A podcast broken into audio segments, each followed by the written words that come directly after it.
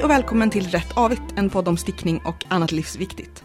Eh, Jag heter Julia Skott och allra först så vill jag tacka som vanligt våra patrons på Patreon. Den här gången så tackar vi särskilt Johanna Schuler och Annika Furugård som är med och bidrar till arbetet med den här podden. Om du också vill vara med och stötta oss så kan du gå in på patreon.com rattavigt och läsa mer. Idag har jag sällskap av Leili, kanske mer känd som lagringsaktivisterna på Instagram. Hej! Hej! Vad kul att du ville vara här. Eh, kul att jag får vara här. Eh, Berätta lite om dig själv. Åh, oh, gud. Den lilla frågan. Where to begin? Nej, men eh, jag har väl hållit på med textil väldigt länge.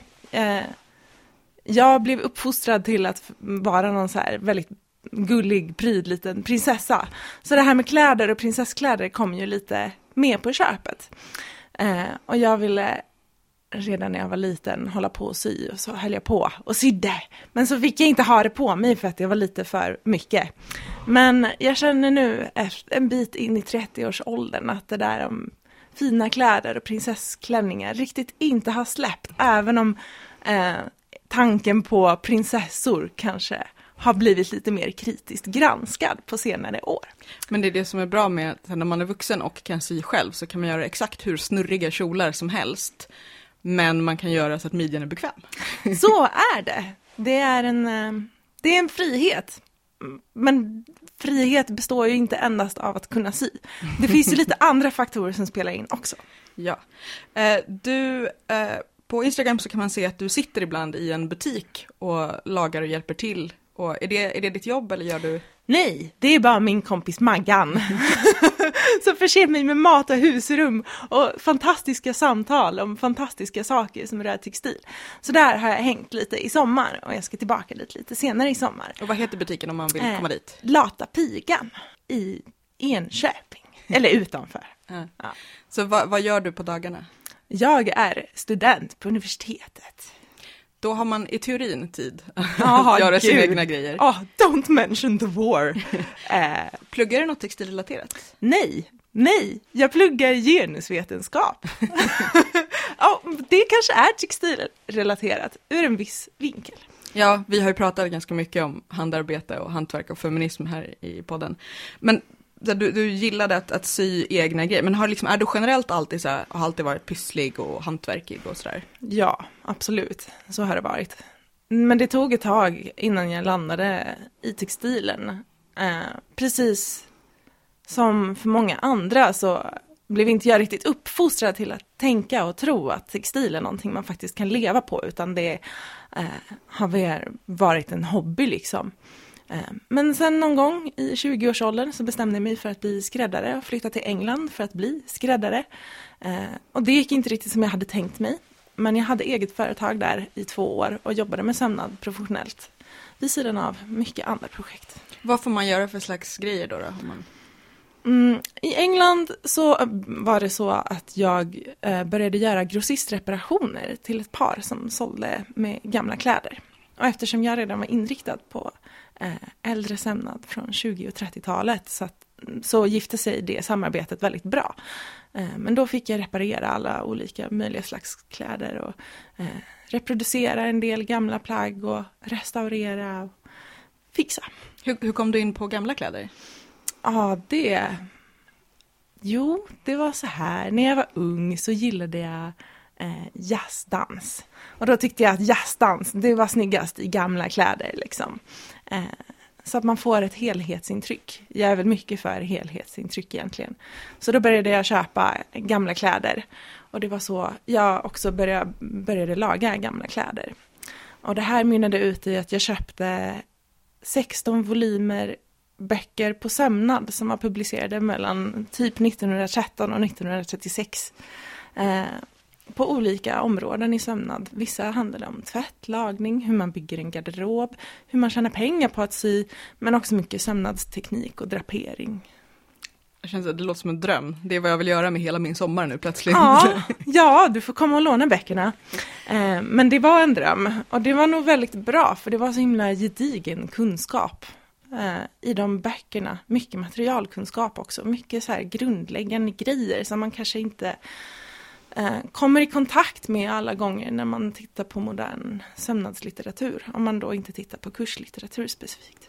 Och då tänker jag också att om det var fram till liksom 36 så var det också innan vad ska man säga, rymdålderplasttigerna kom. Så det var liksom väldigt mycket eh, det, man kunde inte förlita sig på lite stretch. Nej, det nej. handlar verkligen om att förstå materialet. Så det stämmer. Och även ja, konstruktionen och hur man jobbar med materialen och de här eh, gedigna, helgjutna materialen.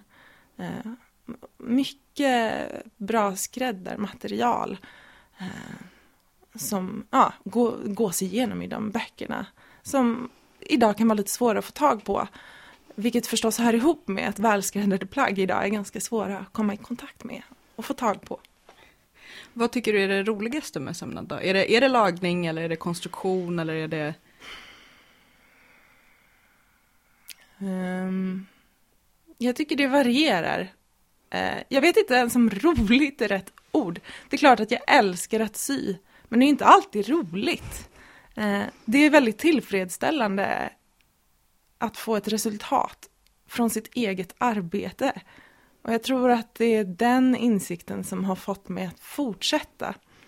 Jag kommer ihåg när jag fortfarande hade köpta kläder på mig och så kommer folk fram och bara Åh, vilken schysst tröja du har eller vilka snygga byxor du har och jag bara Men de är ju köpta. Det kan ju inte jag liksom ta någon slags cred för. jag har valt dem? Det... Ja, precis.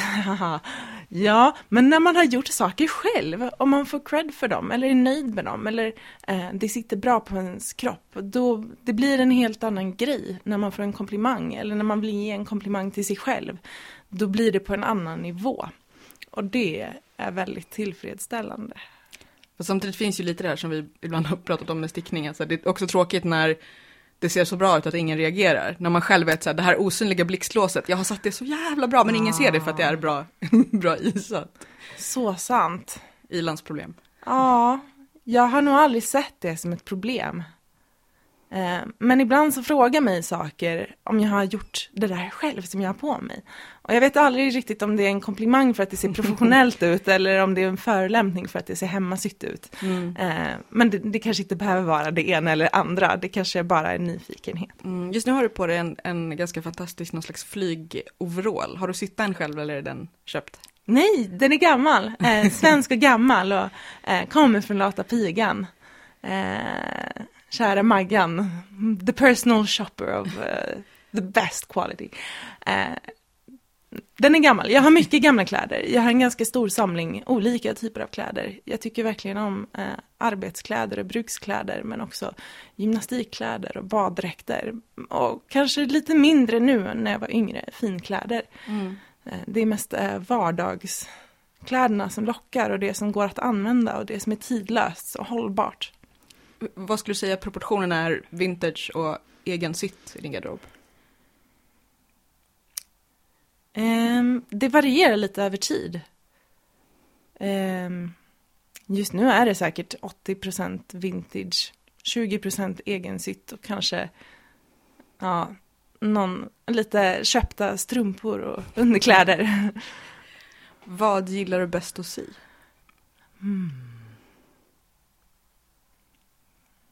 Oj, vilken otroligt svår fråga. Jag älskar att sy för hand allra mest.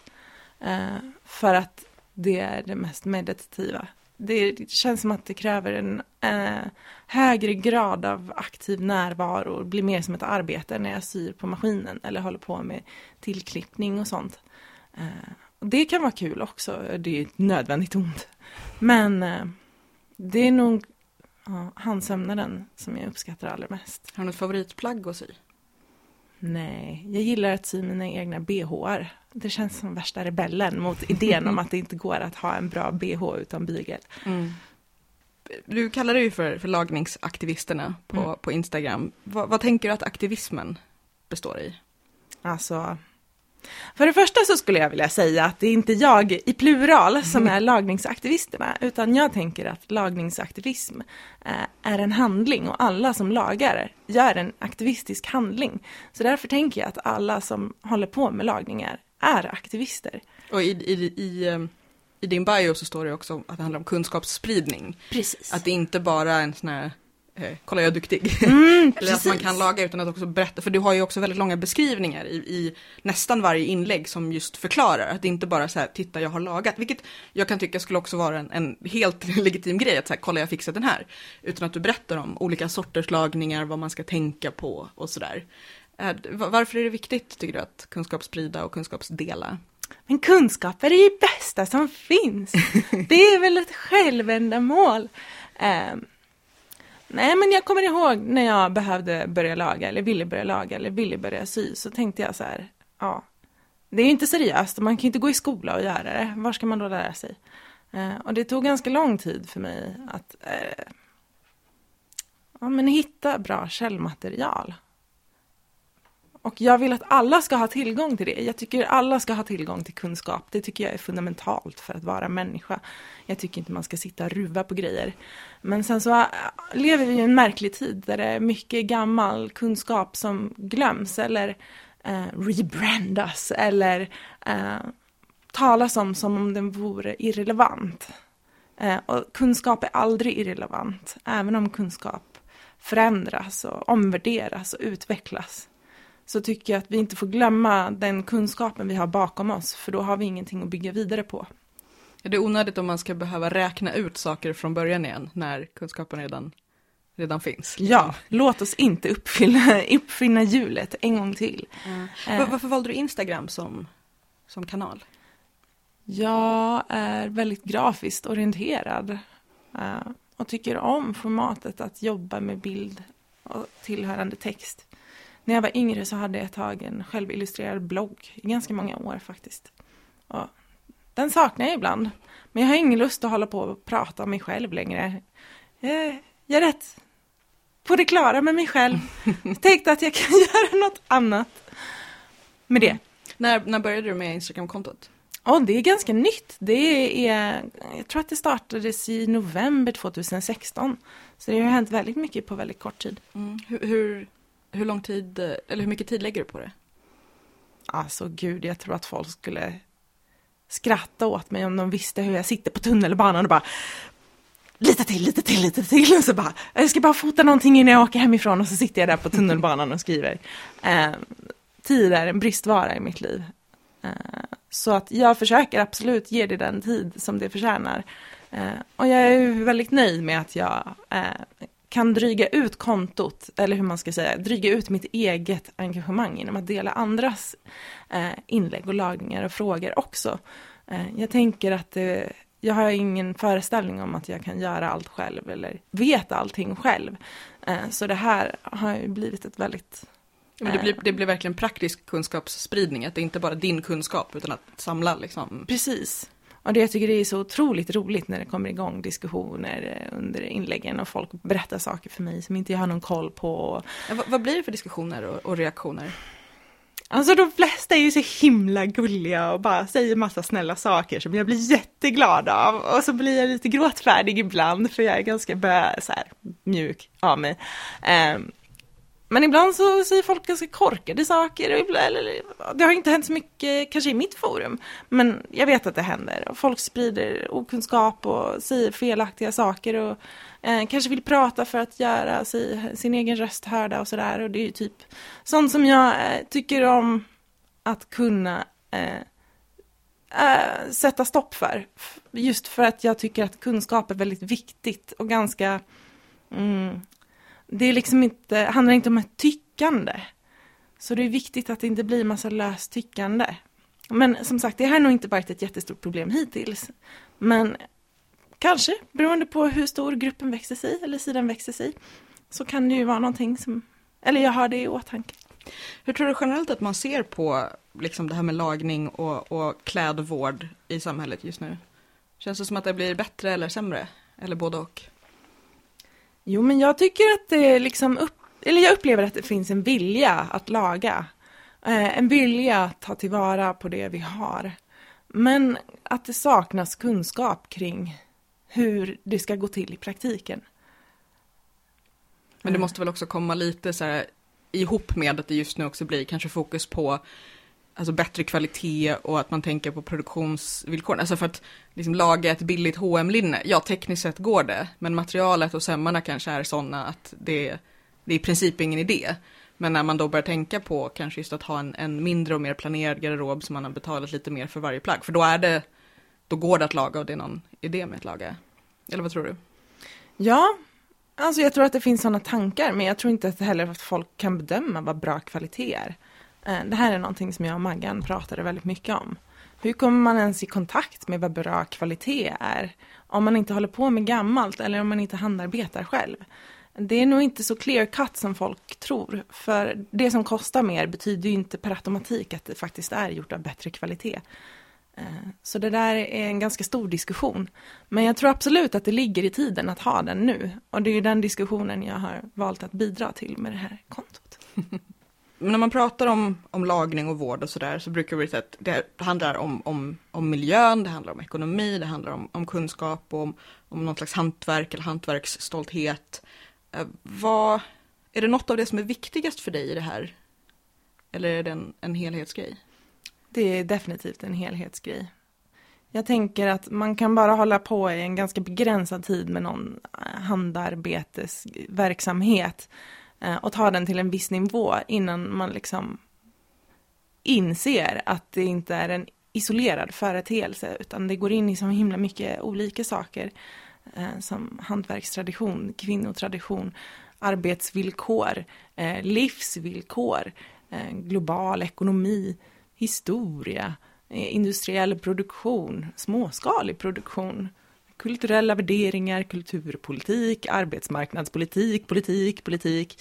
Alltså det går inte att lyfta ut en sak utan att titta på det andra. Och det är därför jag tänker att jag har ju tillräckligt mycket att göra med det här kontot för att lätt äh, fylla upp flera livstider. Så det känns väldigt kul. Är det något av det som du tror är lättare att nå folk med? Alltså om man ska liksom ha ett argument för att folk ska lära sig att laga. Är det något av dem som du tror att folk har lättare att ta till sig? Ja, jag tror att miljöfrågan är väldigt aktuell just nu. Eh, så därför pratar jag, eller nämner den i alla fall. Men jag tänker ju att miljöfrågan verkligen hör ihop med eh, alla de andra frågorna också. Men det ligger inte lika mycket i tiden att titta på det. Så därför tänkte jag smygfeminista in det överallt, hela tiden. Ja, nej men det, det pratas ju väldigt mycket om just här, inte bara miljö, miljö utan också eh, arbetsvillkor och konsumtion i allmänhet och, och liksom skräpberg och tillverkning av plast och sådär. Vi pratade lite om, om, om en kunskapsspridning. Vad finns det för resurser då? Om man inte har 16 volymer gamla böcker. Var kan man lära sig om, om lagning och material och så? Förutom förstås på lagningsaktivisterna på Instagram. Mm. Ja, alltså det är inte helt enkelt. För att det är nog inte helt enkelt att få en bra helhetssyn på textil och hantverk. Jag tänker att det inte finns någon genväg till det liksom. Och därför är det inte helt lätt att hitta någon som kan eh, eller ett fora för det heller. Men det finns ju slöjdföreningar och det finns ny litteratur, det finns gammal litteratur. Det är nog lättare att få tag på än vad folk tror. Det finns också eh, grupper på Facebook och mycket digitalt. Inläst har du några tips på någon särskild Facebookgrupp då? Eller blogg? Nej. Nej. ja, jo men jag startade en egen eh, Facebookgrupp som heter eh, mm, Textilvård och svensk modehistoria. Men den är inte så aktiv, för jag är inte så aktiv. Eh, men det, det, finns nog annat där ute. Eh, det finns mycket på nätet, det finns mycket på YouTube. Men eh, det är inte helt enkelt. Jag tänkte så här, att man, ens hjärtefrågor får nog styra ens ingång. Om man verkligen brinner för miljöfrågor, då kanske man ska titta på textil och miljöfrågor och se vad kan jag göra? Då kanske det får handla om jättebasic grejer i början, bara hur ska jag kunna fortsätta använda mitt plagg? Eh, om man istället eh, drömmer om så här avancerade konstbroderier, då kanske man vill titta på synliga lagningar och olika broderings eh, metoder för att hålla på med lagningar. Eh, och om man vill ha en så här 20 plaggs garderob, då kanske, då kanske man ska hitta 20 plagg som man får ha och försöka göra dem. Så det finns nog jättemånga olika sätt att jobba med de här frågorna i praktiken. Om man vill börja lära sig laga då, vad är, vad är det enklaste man kan börja med? Vad är liksom... Alltså jag vet att det här låter så jävla tråkigt, men det är fan inte det. Vänta, får jag gissa, är det så här, sy en knapp? Nej, jag tänkte faktiskt ta upp strumpstoppning. ah, okej. Ja, alltså det, man ska inte underskatta en bra stopp. Man kan stoppa typ allt. Jag har stoppat så här, eh, vad heter det, armstöd på fotöljer har jag stoppat med nål och garn. Och det såg ju väldigt excentriskt ut, men ganska charmigt. Alltså man kan stoppa allt. Jag har också stoppat, vad heter det, uh, persiennsnören har jag typ stoppat. ja. Fast där, är- där är också det här med att, att även börja liksom tidigare i ledet. Att till exempel, som, som man har gjort i liksom många hundra år, kanske eh, sticka strumpor med enkelt urplockade hälar, så man kanske, så här, eller tår, så att man kan, när, när det är liksom, till och med beyond stoppning, det är mer stoppning än strumpa, så kan man istället bara plocka upp och sticka en helt ny häl. Eller tå, samma sak, det har ju länge funnits här, eh, avtagbara armmuddar och halsgrejer, så att du har liksom de sakerna som man vårdar extra Eh, och så kanske antingen de bitarna som inte syns eller Mm. som liksom inte slits lika mycket. Ehm, att, man, att man tänker på de sakerna också. Det, just för, för kanske stickare så är det verkligen så att tänka på vilka material använder jag i en strumpa eller vad det nu är och vilka, vilka tekniker kan jag använda så att bitarna som slits blir stadigare men också Mm. kan jag göra det lättare för mig själv att reparera istället för att, istället för att slänga. Absolut. Alltså när det gäller stick... Om man är lat och inte vill lära sig stoppa. Alltså jag tycker alla ska lära sig stoppa. Men du har rätt, absolut. Det finns mycket förebyggande arbete man kan göra. Och kanske särskilt i stickning. Eh, Jag också så här, sticka i rätt storlek, eh, tänka på liksom, vilka plagg ja. har man runt och sådär. ja. För det är att, alltså, om man har löst stickade lite för stora strumpor Ah, i nej. ett liksom inte så hårt spunnet ullgarn, då, då kommer de Ah, äta upp sig själva på, Ja. på en kvart. Till exempel. Man Ja. får ju ha dem och bara så ligga och vara mysig i sängen, men då kanske man ska vara beredd på att det Så är det. Alltså jag älskar stickning. Eh, jag tycker väldigt mycket om eh, stickning. Och jag tror att folk inte riktigt vet hur man ska ta hand om stickade plagg heller. Så det, ja, it's a big thing. Ja, verkligen. Om man, om man vill lära sig om klädvård specifikt då, för nu känner, vi fokuserar lite på lagning. Men just det här apropå att hur ska man ta hand om sina stickade plagg eller sina plagg generellt? Finns det bra resurser för sånt? Eller är det man får hitta någon så här hem, hemkunskapsbok från 50-talet? Ja, alltså ärligt talat så tror jag att det har funnits så himla mycket allmänkunskap som har cirkulerat. Som har försvunnit på så himla kort tid. Alltså folk har verkligen ingen aning längre. Eh, och så tänker jag också att det finns så här konstiga idéer eh, om vad som är rent och vad som är smutsigt och hur man ska tänka kring smutsigt och rent. Eh, Alltså jag tänker på så här folk som är basilrädda och tror att man måste tvätta allting efter varje användning. Och har, har man tappat det på golvet då är det smutsigt och måste tvättas igen. Alltså verkligen en så här hysteri. Och så finns det så här miljöentusiaster som bara, nej men det behöver tvättas någon gång om året. Vi kan, kan stämma om det är ett stickat ullplagg liksom. Men annars kanske inte alltid den bästa idén. Eh, Var det inte någon nyhetsartikel om kanske var Cheap Monday Jeans-grundaren som fick bölder på skinkan för att han inte tvättade sina jeans och de blev lite för... ja. Det förstår Ja. för honom. Ja, nej men så jag tänker att det finns så här märkliga idéer som cirkulerar. Eh, och nu för tiden så reflekterar ju inte heller tvättråden på plagg hur man får dem rent. Det reflekterar egentligen bara minsta möjliga nivån som företaget är bekväm att märka upp plagget med för att det inte ska bli förstört. Så att de ska slippa få tillbaka returer. Eh, Det har faktiskt ingenting med renlighet att göra. Jag tänker på alla mina gamla böcker och resurser och garner och tyger och grejer där det står så här. Eh, kokbart. Kokbart resår. Det kan man ju inte köpa längre liksom. Men det finns mycket som tål att tvättas och många som inte vet vad som tål att tvättas hur. Fast också åt andra hållet, ganska mycket blir rent vid lägre temperaturer Ja, än man tror. ja. Det beror på vad det är för typ av smuts. Vad det är för typ av plagg. Okej, man, ska, man ska köpa en, en eh, strumpsvamp typ, eller lära sig att stoppa. Uh, där kanske är just här, typ YouTube-videor som är enklast att lära sig. Ja, Vad, vad är det svåraste man kan laga då? Vad, vad är en dålig idé att ge sig på som första? jag tänker att det inte finns det, finns, det är aldrig en dålig idé att försöka laga någonting. Um, Kanske någon så här typ väldigt avancerad så här frackjacka som har så här 27 delar och sömmar, kanske inte det första man ska ge sig på. Att så plocka ur fodret och... Eller är du en sån där som bara allting går, det är bara att köra? Jag tänker det beror på vad man vill göra. Eh, vad man vill göra med plagget. Vill man göra en, en lagning som återställer plagget till dess ursprungliga skick? Det är generellt sett kanske mera kunskaps och tidskrävande än att göra en synlig lagning.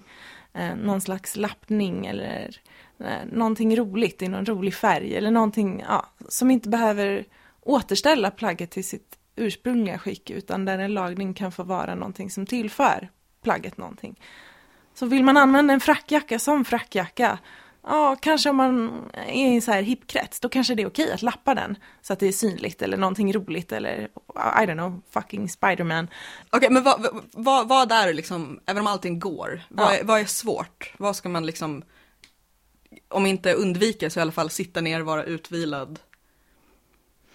Jag tror att när man tar sig an någonting för första gången, då är det nog bra om man har lite tid på sig och ingen stress och press. Inga så här eh, dagen, kvällen innan festen projekt liksom. Inga stressgrejer utan jag tänker att en stor del i njutningen av handarbete kommer att det får ta tid och man får göra det på sina egna villkor och det får vara ett sätt att varva ner och utforska. Det måste få vara ett äventyr som är glädjefullt och lustfyllt. Eh, så jag tror att det är viktigare att sätta sig själv i omständigheter där man kan njuta snarare än hur man ska få rätt eller bäst resultat. Alltså, jag älskar hur positiv du är. Vad, vad, okay, du, finns det någonting som du tycker är tråkigt då? Alltså jag lagar inte grejer i polyester. jag gör inte det. Jag skulle aldrig lägga tid på det. Jag köper ingenting polyester. Knappt ens, eller typ inte blandningar. Eh, jag lagar inte dåliga material. Fast då, då blir det också så här, finns det väldigt många så här, 40, 50, 60-talsplagg som du inte kan köpa? Ja, 40-tal hade inte polyester, men 50-talsgrejer, nej, det är lite för nytt för mig. Absolut, så är det. Men handlar det om modet eller om tygerna? Eh, både och, men mest om tygerna faktiskt. Jag har ju även enstaka modernare plagg eh, av bra material. Liksom. Vad är ditt bästa material? Ull. Bra svar. yes. Du pratade lite om synliga lagningar här det vill jag också prata om faktiskt. Mm. Um, för, för det där är en sån här grej som uh, det dyker upp ganska mycket på, på Instagram-kontot också. Det, det, är en diskussion som har, har vi hade uh, när vi hade tvåårskalas så hade vi en liten workshop om, om synliga lagringar och liksom brodera och lappar och sådär. Är det, är det någonting som du tror liksom kommer tillbaka också? För där är ju också lite det här att å ena sidan, vad ska man säga, hantverksskickligheten, att kunna laga någonting så att det inte syns att det har varit tra trasigt. Vilket också blir väldigt mycket någon slags liksom, klassfråga.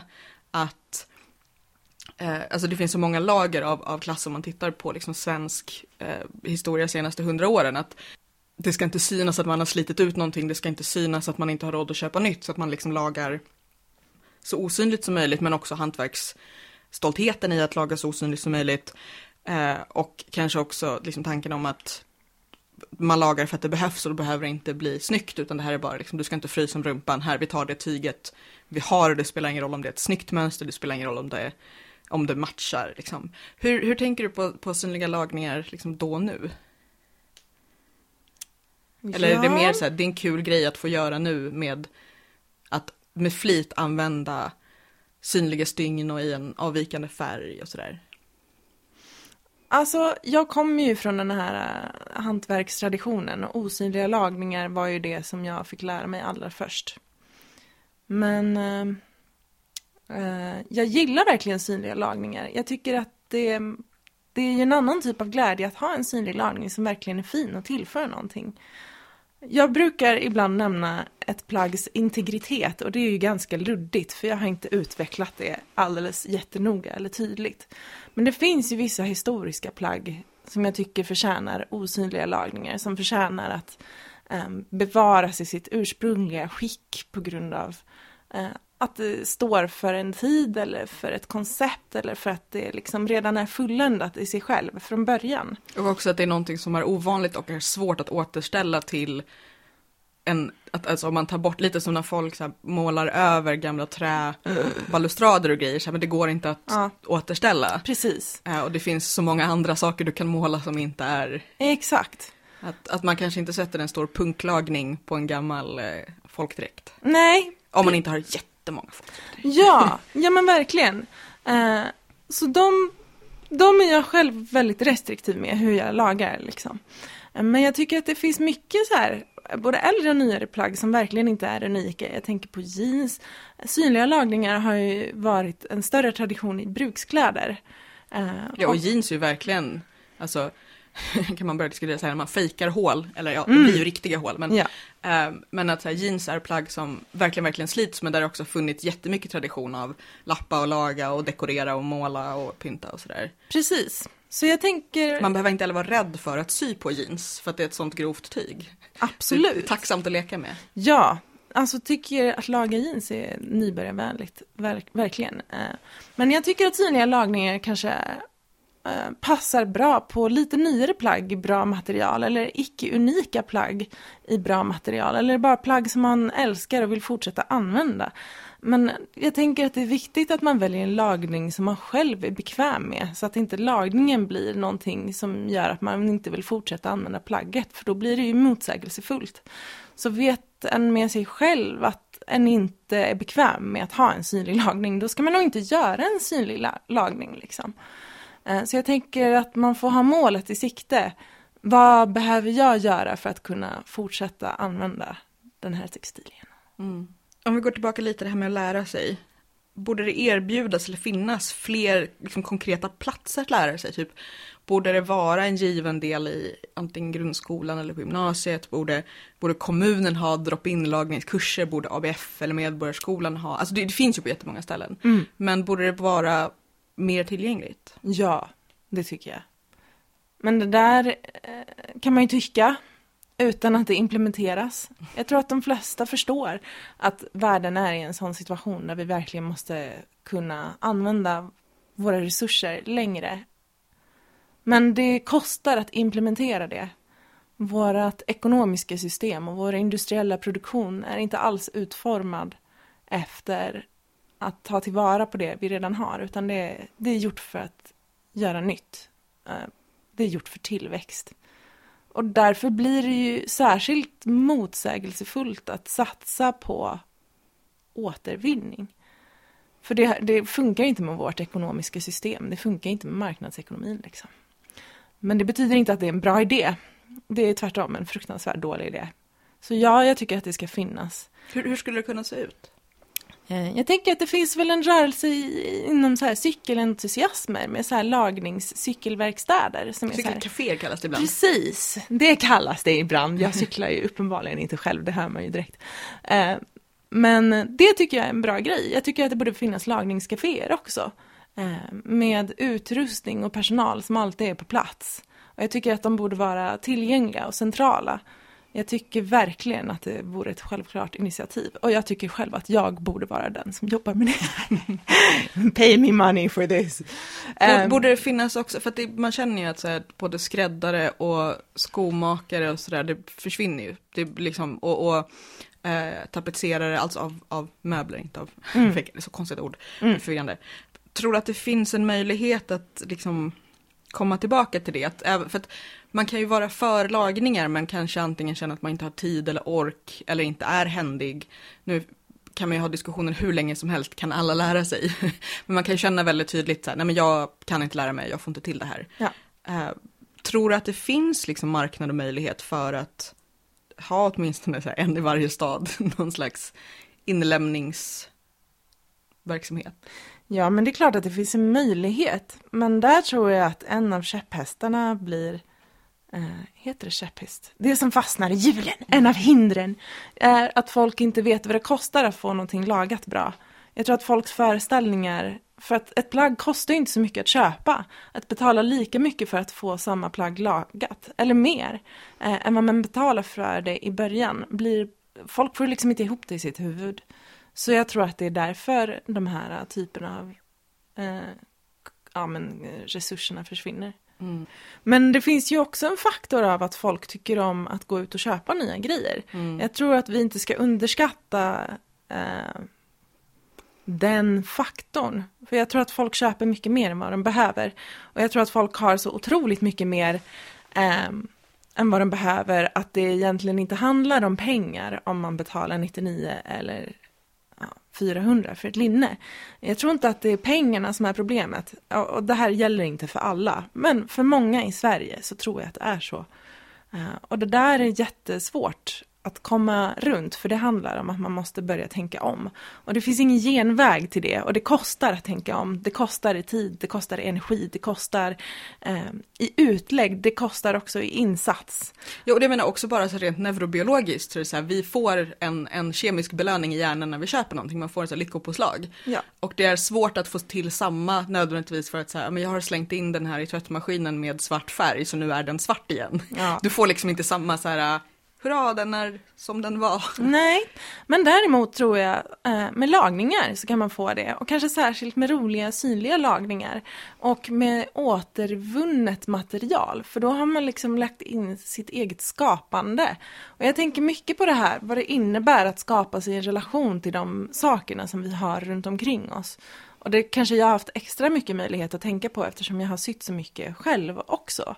Där kommer man igen till forskningen att man kan se att någonting som du har lagt in ditt eget arbete i, till och med om det är bara en IKEA-möbel eller en legogubbe, kommer du värdera högre liksom, i pris. Du kommer tycka att så här, den här är värd mer. Ja, Inte bara för mig utan objektivt för någon annan också. ja. Så att man faktiskt matar någonting med ett eget värde när man har gjort det. Ja. Och jag tycker verkligen lagningar och hantverk är ett fantastiskt sätt att hitta andra lyckopåslag istället.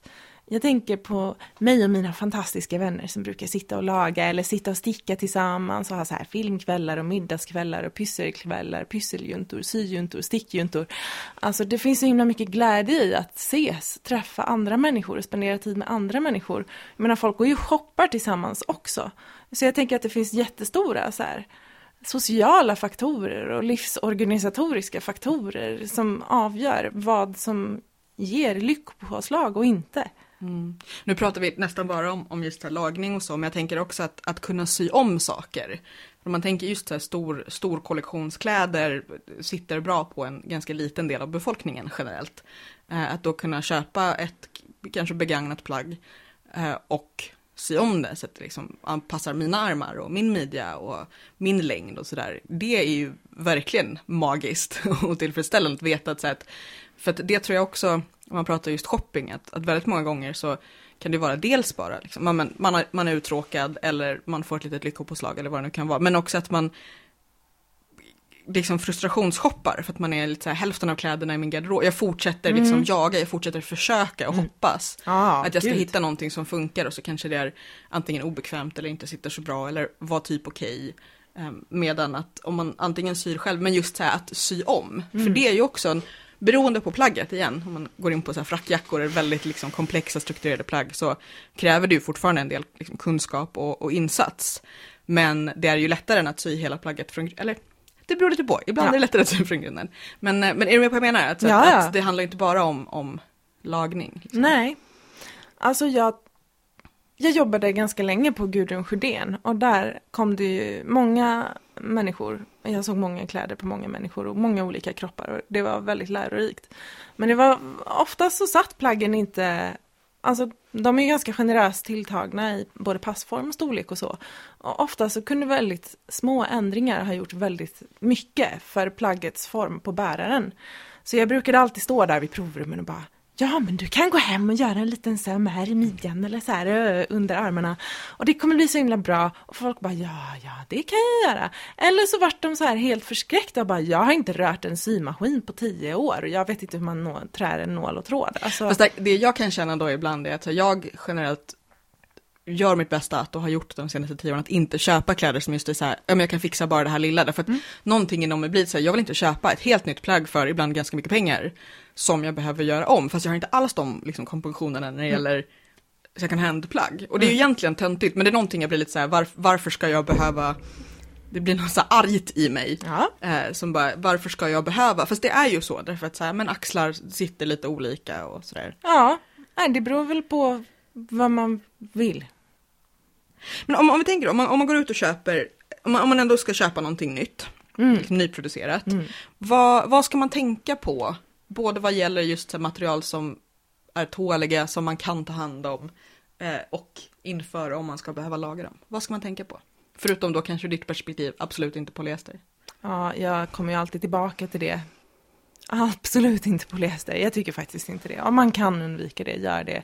Även polyesterblandningar, för att det, så, det går inte att tvätta på ett bra sätt. Och det är porösa material som bakterier får grogrund i och det är svårt att få bort det.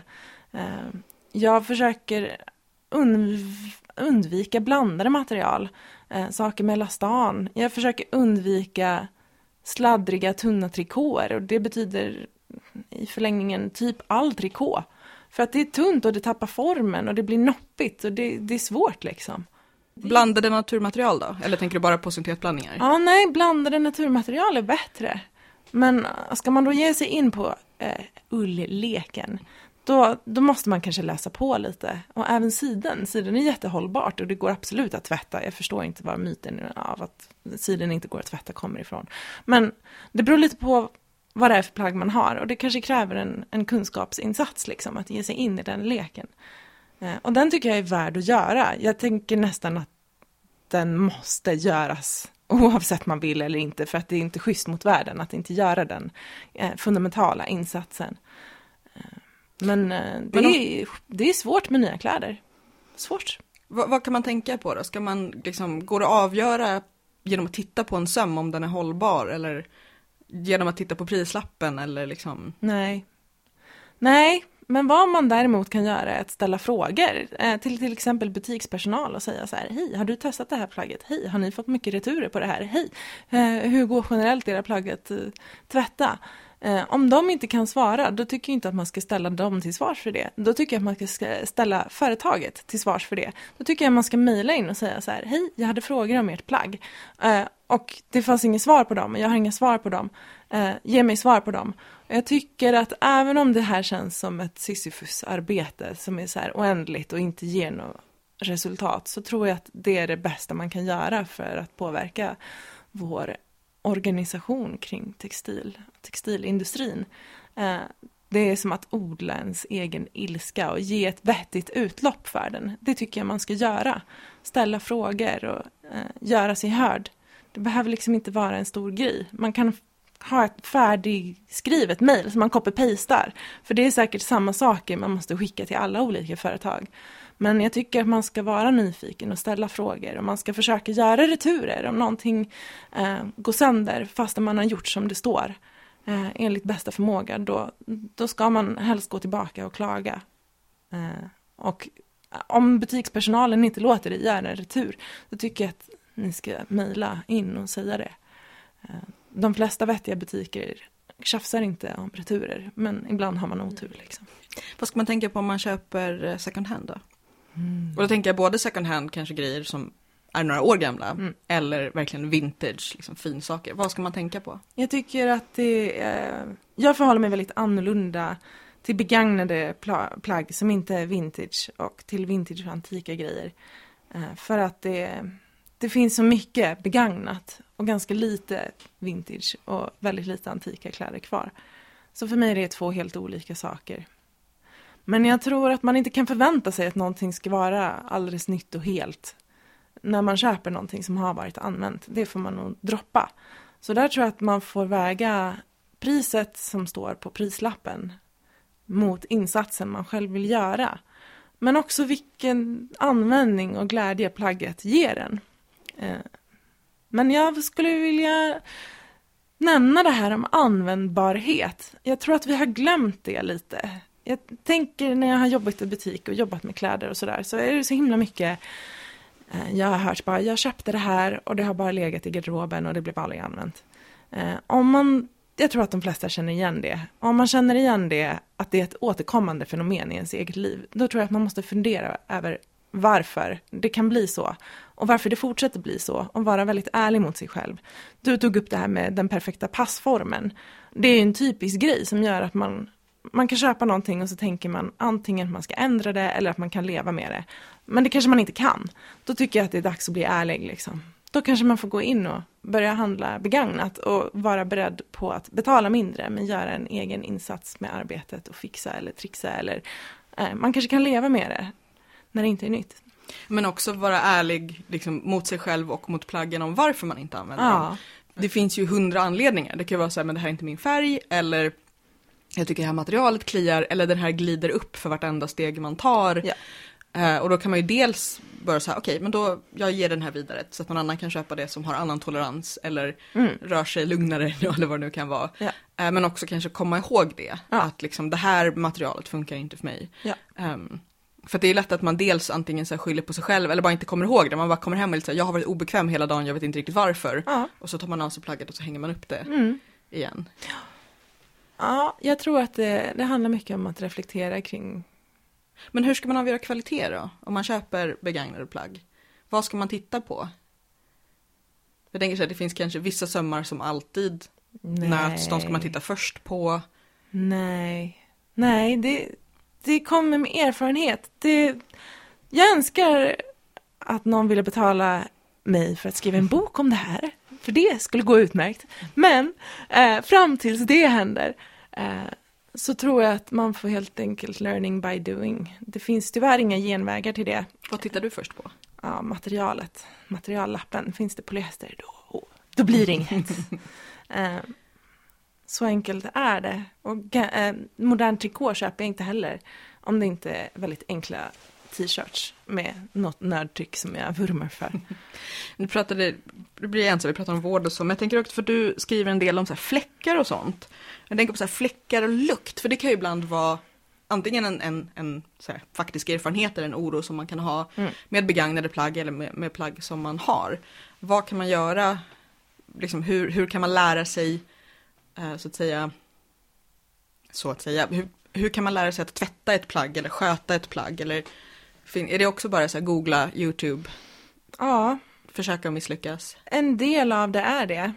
Ehm, man kan googla, man kan fråga mig, man kan läsa inlägg om tvätt. Det finns ju väldigt, alltså det finns ju människor som är jätteentusiastiska om att tvätta. Det är liksom lite ett eget fält. Så det, det finns ju information och, och kanaler och sådär. Jag gillade jättemycket eh, när du skrev om, vad var det, skillnaden på smuts och fläck. Ja. Alltså att liksom, en fläck kan vara en, en missfärgning som inte kommer att gå bort, det är bara så. Ja, Eh, eller som man just då måste göra någonting mer med än att bara tvätta. Men att det är smutsigt och fläckat är inte samma sak. så är det. Men jag tänker mycket på det. Och då kan man också göra en synlig, inte lagning utan gömning. Ja, det gillar jag. Jag tänkte ta upp det här mer.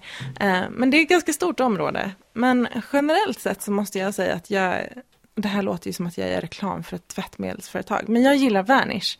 När det inte, när någonting har kommit till den punkten där det har liksom en permanent lukt som inte jag själv kan leva med, eh, då använder jag Vanish. Och jag använder även Vanish ganska mycket i min vanliga tvätt. Eh, Men är det också efter att du har gjort alla de här husmorsgrejerna, typ låt det ligga i solen, Nå. bada med lavendel, eller går du direkt till Vanish för att du vet att det funkar? Alltså, eh, kan man ju, eller vanliga vanish kan man inte använda på ull eller siden. Eh, men på nästan allting annat, annat så använder jag re, regelbundet för att förhindra en bakterietillväxt. Eh, och jag tvättar också i ganska höga temperaturer. Och jag har en så här nolltolerans. Tål det inte höga temperaturer eh, och funkar det inte tvätta ordentligt, då, Då får det vara. Ja, alltså då ger jag plagget vidare till någon som kan stå ut med en sämre kvalitet. Eh, Men nu är jag väldigt duktig på att inte köpa på mig varken material eller tyger som inte tål att tvättas. Men sen så tycker jag att det är olika behov för olika plagg. Alltså byxor bör inte lukta på samma sätt som t-shirts eller linnen eller underkläder liksom. Eh, Men underkläder är notoriskt svåra för att det går inte att hitta underkläder i naturmaterial, vilket är varför jag syr mina egna bh. Så att jag kan göra dem i bomull och köra dem i 90 grader. eh, och det, så är det, det är svårt, men det går. Det låter som att generellt är rådet så här, var inte så rädd. Det, Ja, jag tror det. Alltså jag tänker alltid så här, om man kommer till en återvändsgränd med ett plagg, det är så här, ja men det här luktar, eller det här är smutsigt, eller det här Så ser du kommer så ändå inte sunkigt kunna använda det så du kan lika Precis. gärna experimentera. Ja, det tycker jag är fantastiskt. Den punkten ska man ta tillvara på. Man ska inte släppa den möjligheten, för det är så man lär sig. Så har jag lärt mig. Gud vad jag har tvättat konstiga 40-talsmaterial i på alla möjliga sätt. Och vissa så här eh, är stora framgångar och vissa är så här vittra sönder i händerna på en och man bara herregud. Men, men jag har lärt mig väldigt mycket. Men där kanske det också är precis som med lagningen, att vissa grejer, då ska man istället så här, hitta någon som är ännu bättre än en själv. Typ igen om vi går tillbaka till folkdräkten. Alltså liksom att vissa plagg ligger utanför, tänker regeln om Ja. kör så att det Ja, ryker. ja, att det tycker jag. Ja, gamla och antika, handarbetade, handvävda. eh, 27 000 pärlor. ja, precis. Ja, Bara kör dem på 90 och se vad som händer. Nej, nej du, det är bra att du säger till. Du har en poäng. Helt klart. Och det, alltså, det är fullt möjligt också att jag är för feg, men då tänker jag just att ehm, man kan alltid hitta någon annan som är antingen modigare eller bara har bättre koll. Ja. Eller har tillgång till eller har mer tålamod. Ja. Ehm, att, att hitta, och det, det där är ju alltid en balans, känner jag generellt med så här, hantverk och, och konsthantverk och allting sånt där, att, att hitta balansen mellan våga lite till, det Ja. kanske skiter sig, Ja. och samtidigt just den här, okej det här är faktiskt inte en kunskap jag har, det är onödigt att, Mm. att förstöra. Men det är det är väldigt sällan som det är liv och död. Ja, ja men jag tycker det. Allt, allting går att sy en liten handväska och sen när det har fallit sönder. Ja, eh, men ibland alltså, har man möjligheter när man går på loppis och hittar något så här märkligt material och man känner igen materialet och vet att man har det hemma men man vet inte hur man ska ta hand om det och det här är någonting som kostar en spottstyver och någonting som inte är så användbart. Köp det och experimentera med det liksom. Köp lite ulltyg, gå hem och tvätta det. Jag, jag har Som de så här provlapparna som vi alla självklart alltid stickar innan vi börjar med ett plagg. Eh, ja, de kan man experimentera med. Om man tänker okej, nu har vi köpt antingen något nytt eller något gammalt eh, och så kommer man hem. Och så ska man liksom ge plagget de bästa förutsättningarna. Finns det några grejer som man ska tänka på då, typ men cederträ eller, eller inte malpåse för det luktar illa, men liksom, eh, eller ha eller inte ha en viss sorts klädhängare eller liksom vad, finns det någonting som man, så här, när man, för, för vad ska man säga, vardags Ja. klädvård, passiv klädvård. Vad ska man tänka på för att saker ska leva länge? Mm. Jo, det finns nog en ganska lång checklista som jag alltid håller på med. Men jag är väldigt noggrann med det här eftersom jag har väldigt mycket eh, för mig värdefulla textilier hemma. Kanske för andra också. Det beror på vem man frågar. Ehm, Nu blir det inbrott. De skulle ju aldrig fatta vad de skulle behöva ta för att få ut någonting hemma hos mig. Men skitsamma. Um, jo, eh, det första jag brukar göra är att tvätta. Och det är inte eh, enbart för att jag är rädd för skadedjur och mal och sånt. Alltså det kan ju vara en anledning till varför man vill tvätta. Eh, även om inte alla olika typer av djur dör vid en vanlig tvätt eller en handtvätt så tror jag att mycket sköljs bort och det minskar risken för att det ska finnas någonting kvar liksom. Men då vet man också att man kan tvätta det, man vet hur man ska tvätta det efter att man använt det första gången. Ja, precis. Eller 27 gången när man nu Ja, men jag tänker också särskilt om det är siden eller ull eller stickat så kan det vara sådana material och det kan finnas liksom smutspartiklar som är väldigt goda för skadedjur som liksom lockar till sig. Det kan finnas osynliga fläckar, eh, och mm, proteiner och hudrester och sånt som verkligen blir ett smörgåsbord för skadedjur. Eh, och det kan också finnas väldigt mycket damm som kan ge så här vattenfläckar. Om man tappar en vattendroppe på det så blir det så här kanter längs vattendroppen. Då är det så här damm. De kan vara svåra att få bort om, om man får en sån fläck. Men om man har tvättat hela plagget en gång innan så har man den bästa förutsättningen för att det där inte ska uppstå. Mm. Eh, så tvätta, stryka tycker jag är jättebra. Eh, Och vissa plagg ska inte hänga på galgar. Och tunga plagg ska gärna hänga på kappgalgar med bredare axlar. Eh, vissa plagg som är väldigt tunga, eh, typ så här pärlbroderade grejer, ska inte hänga alls. En del stickat ska inte hänga. Eh, också torkningen är faktiskt viktig. Vissa grejer ska plantorkas för att inte tappa formen och allting blir tyngre när det är blött.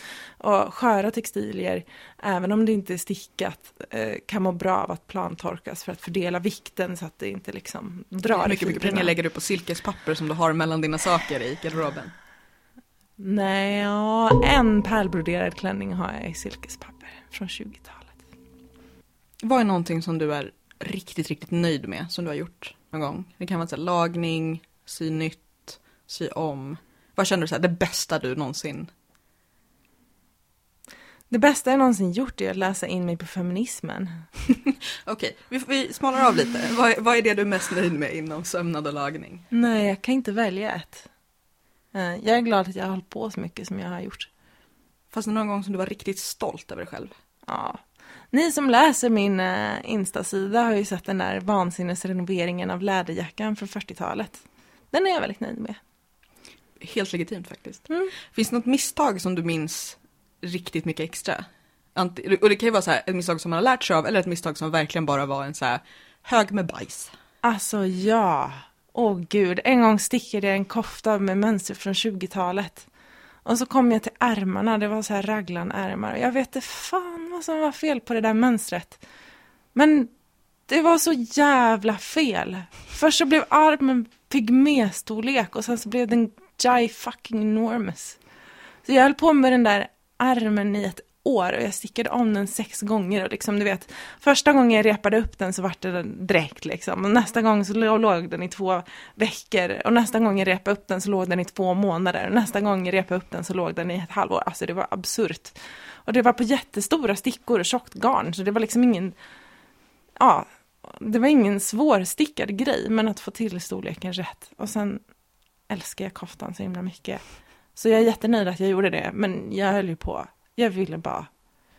Alltså gud.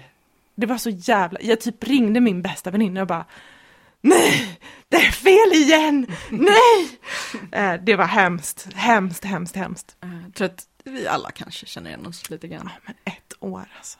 Finns det någon lagningsgrej eller liksom fixgrej där du typ höll på att börja gråta? Ja, det har ju hänt jättemånga gånger. Eh, jag hade en gång ett lagningsjobb på en kappa. Jag skulle fodra om en pälskappa. Och då hade jag själv inte lärt mig att man inte ska ånga på päls. Och då skulle jag väl ånga på fodret och under fodret var ju själva pälsen. Så att det typ så här blev hårt och stelt och krympte ihop och jag bara vad fan är det som händer? Var det så här nyss eller blev det så här nu? Och så var det ju såklart så att ångan och värmen eh, Du typ tovade pälsen liksom? Nej, ja, det var så att lädret, liksom baksidan av pälsen, drog ihop sig och blev jättestel, som Ah. papp liksom. Eh, och då hade jag panik ett tag. Men det gick, jag lyckades lösa det genom att typ googla mycket, blöta ner allting. Eh, blöta ner pälsen, sträcka ut den och hålla på och smörja den. Ble, den, blev, den återgick till sin normala storlek, men den blev stelare på den fläcken. Men jag tror inte hon märkte någonting. Och jag tror inte hon hade så bra koll att hon inte visste att den inte var stel på den fläcken innan. Det måste ju också vara mer panik just när man gör åt någon annan. Att åt Ja. sig själv kan man dels göra den här lite så här, men ingen ser att den här sömmen är konstig. Ja, eller man kan här, Ja. slänga skiten. ja det, var, det var hårt. Det var ett svettigt moment. Vad håller du på med för projekt just nu? Åh, jag håller på med bohusstickning. Eh, eh, ja, det är Maggan, Pigan har en privat samling av bohusstickningskoftor. Och ganska många äldre koftor. Och det är ju så här att jag älskar bohusstickning. Och så vill jag ju gärna sticka bohuskoftor och jag älskar ju de tidigare modellerna. Och ingen av nyutgivningarna av mönstren har originalmodellen kvar. Jag förstår att de har omarbetat mönstren till så här långa raka modeller som går ner förbi midjan och inte har någon mudd liksom. Det tycker jag är bra. Men jag förstår inte att de har skrotat originalmodellen helt. Särskilt inte när man pratar om ett kulturarv. Eh, och jag var på Nordiska museet när Viveka från Bohusläns museum var där och föreläste. Och då passade jag på att fråga så här. Hur tänker ni kring att ni liksom pratar om det här kulturarvet och autentiska eh, kopior eller autentiska reproduktioner av bohusstickningskoftor liksom. Eh, men ni har ändrat på mönstret och då sa han så här. Ja men ni kan ju bara ändra tillbaks det. Och jag bara. Men nu pratar vi om så här autentiska historiska reproduktioner. Så du menar att vi ska göra en kopia på en kopia och kalla det autentiskt. Eh, så det tycker inte jag är, jag tycker inte att det är hela vägen fram. Det har liksom inte riktigt tänkts färdigt kring det. Även om jag är jättetacksam över de som har eh, gjort om mönstren och gjort dem tillgängliga i den, i den formen som de finns tillgängliga idag. Det är fantastiskt också. Och det där är ju också en så här, på något sätt blir det en, är väldigt mycket en del av svensk stickkultur. Att, att vi skojar ibland om det här att äldre svenska mönster som bara är så här, gör en ärm. Är så här, gärna mer historia, alltså att, att det verkligen har handlat om så här, anpassa till hur du vill ha det, gör som du har lärt dig, gör som du vill ha det. Ja. Vilket verkligen är på gott och ont, därför att då är det svårt att, ehm, att, att man tänker så här, men nu gör vi om bohusstickningen så att den funkar bättre för moderna önskemål och så tänker man inte att här, man ska också bevara det gamla utan tänker men du får väl göra som du vill. Att det är verkligen Ja. på på gott och ont. Vil vilken modell håller du på med då? Eh, gråranden håller jag på med nu, som Maggan har i en kortärmad ver version. Eh, men jag har gjort en trekvarts eh, ärm lång. Men eh, jag, har, eh, jag har stickat den på 2,5 mm stickor. Och när jag har räknat på masstätheten på originalkoftorna så är det för stort. Trots att det är den rekommendationen som eh, de omgjorda mönstren rekommenderar. Eh, så nästa... Ja men alltså det, det, känns som att, jag vet inte om, om liksom kvinnor förr i tiden levde, jag vet inte, hade mindre händer och mindre stickor och millimetrarna var också mindre. För att ibland, alltså så här masktätheten och, och sticktjockheten på typ så här gamla spetsstrumpor, man bara, men hur? hur? Hur kunde du göra det här utan att liksom vara ett litet, litet barn? Ja, Nej, nästa blir helt enkelt på två millimeters för att det var så det måste ha varit liksom. Mm. Um. Har, du, har du provat att laga bohuskoftor? För det känns som att det garnet måste vara ett jäkla äventyr. Nej. Eftersom det, är så det, har, det har ju en del liksom fluff och halo och det känns att det är också lite gjort för att så här, gossa ihop sig, inte riktigt filt eller tova, men ah. ändå så för att haka i. Nu jag tänker att så försöka... Men nu pratar du om angora-koftorna och jag jobbar med de modellerna som är äldre än så, som mm. är gjorda i ria eh, okay. garn. Så att, eh, men jag har inte lagat någon av dem. Men ull är ju ull och ria är fantastiskt så att det är inga konstigheter. Eh, men däremot så har jag svårt att hitta en grå som är lika varm som de gamla koftorna. Jag vet inte, du kanske vet, eh, gulnar ull med tiden? Uh, ja, men det beror ju också på dels vilken sorts ull, vilken, hur den är bearbetad och sen också om man pratar om ett plagg som gulnar så beror det också på hur har det förvarats, hur har det skötts, mm. att det är jätte, jättemånga liksom, faktorer där. Mm. Um, som, kan, som kan spela in, alltså du kan ha ett plagg som du plockar fram som ser precis ut som det var. Mm. Uh, men också att ibland när man tittar på äldre plagg och ska utgå ifrån färgen på dem, så antingen har du liksom gamla foton, uh, eller så har du plagget men du vet inte hur, alltså lite som man tittar på marmorstatyer som vi tänker på som liksom eleganta och så, och egentligen var de målade som i bara liksom primärfärger och var jättefärgglada. Mm. Eller man tittar på tavlor och det visar sig att men den här den här är egentligen inte mörk, det är bara jättemycket smuts på lacken. Mm. Så att den här liksom, ljusleken eh, som vi tänker på den här målaren som är egentligen bara att den här tavlan är så pass gammal. Mm. Så det är ju jättesvårt om man ska mm. just återskapa grejer, att den här kanske var jätteklar blå eller jättegul, men att olika färger har verkligen olika bra hållfasthet, men också att men den har levt. Liksom. Ja. Den har varit i solen, den har varit i blåsten, ja. den har varit i... Ja. Så jag har mycket kallare grå som jag har använt nu. Och den är fin, men inte lika fin som de varmare grå. För det tycker jag är mycket snällare mot eh, hudtoner. Är generellt alltså, eh, liksom leken med att få till precis rätt färg, mm. liksom att hitta den och dessutom i rätt garn. Ja, precis. Ja, det är svårt. Nej, jag har färgat själv. Så det, och det har gått förvånansvärt bra. Eh, men det är mitt stickprojekt. Men det kommer nog tyvärr inte bli färdigt inom den allra mest överskådliga framtiden. Jag höll på att säga tur att det inte är så kallt då, men det här är Sverige, det kan, sommaren kan bli precis hur som helst. Tror du att du är klar till, till hösten? Jag är nog klar med den första testkoftan, så även om den är i fel stick, äh, masktäthet så vill jag göra klart den för att det blir en skitbra kofta ändå. Liksom. Men äh, det är ingenting som kommer stå till grund för mina framtida mönster. Delar du med dig av det någonstans? Har du liksom någon blogg? Jag kommer att göra det och det kommer eh, lagningsaktivisterna få ta del av när Mycket det är färdigt. Bra. Mycket bra. Eh, jag skulle vilja ha mer tid att brodera och kanske göra spets, att väva. Men jag skulle också vilja hålla på med irländsk virkning för att det är helt magiskt. Eh, generellt så tycker jag i en väldigt mansdominerad värld att allt det här som är eh, kvinnligt kodat och vackert och krusigt och utstuderat och eh, allt det där, eh, det klingar inte så fint. Fastän det är otroligt vackert tycker jag.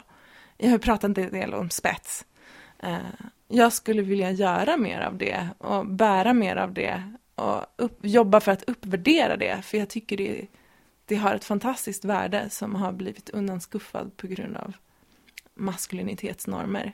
Och jag tycker att det förtjänar så mycket mer. Reser du mycket för att liksom titta på gamla grejer och sånt? Och hantverk? Jag har rest väldigt mycket när jag var yngre och kommer från en familj som har rest väldigt mycket. Och jag har också en mångkulturell bakgrund i familjen. Och ja, så jag har gjort det, men just nu har jag inte tid eller råd att göra det så mycket. Men jag önskar att jag hade det. Har du tips på ställen där man kan se ballt hantverk om man är intresserad?